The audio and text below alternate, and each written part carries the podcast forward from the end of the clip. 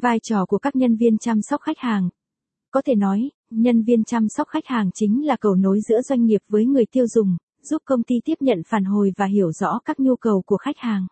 Họ không chỉ là những người trả lời khúc mắc của khách hàng kịp thời nhất mà còn gia tăng số lượng khách hàng trung thành của các doanh nghiệp, đồng thời giải quyết các vấn đề phát sinh trước, trong và sau khâu bán hàng.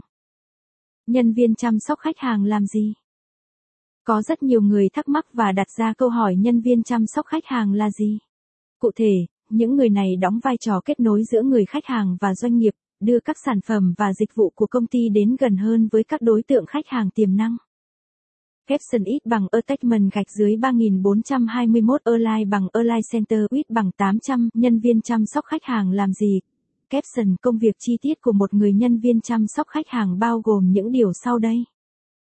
Thiết lập nên kênh thông tin để có thể tiếp cận gần hơn với các khách hàng, tìm hiểu rõ về các đánh giá của người tiêu dùng đối với chất lượng sản phẩm, dịch vụ của công ty, nhận phản hồi về các tính năng, giá cả có phù hợp hay không.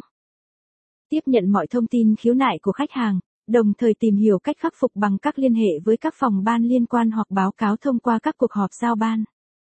Kết hợp cùng đội ngũ marketing của doanh nghiệp thực hiện triển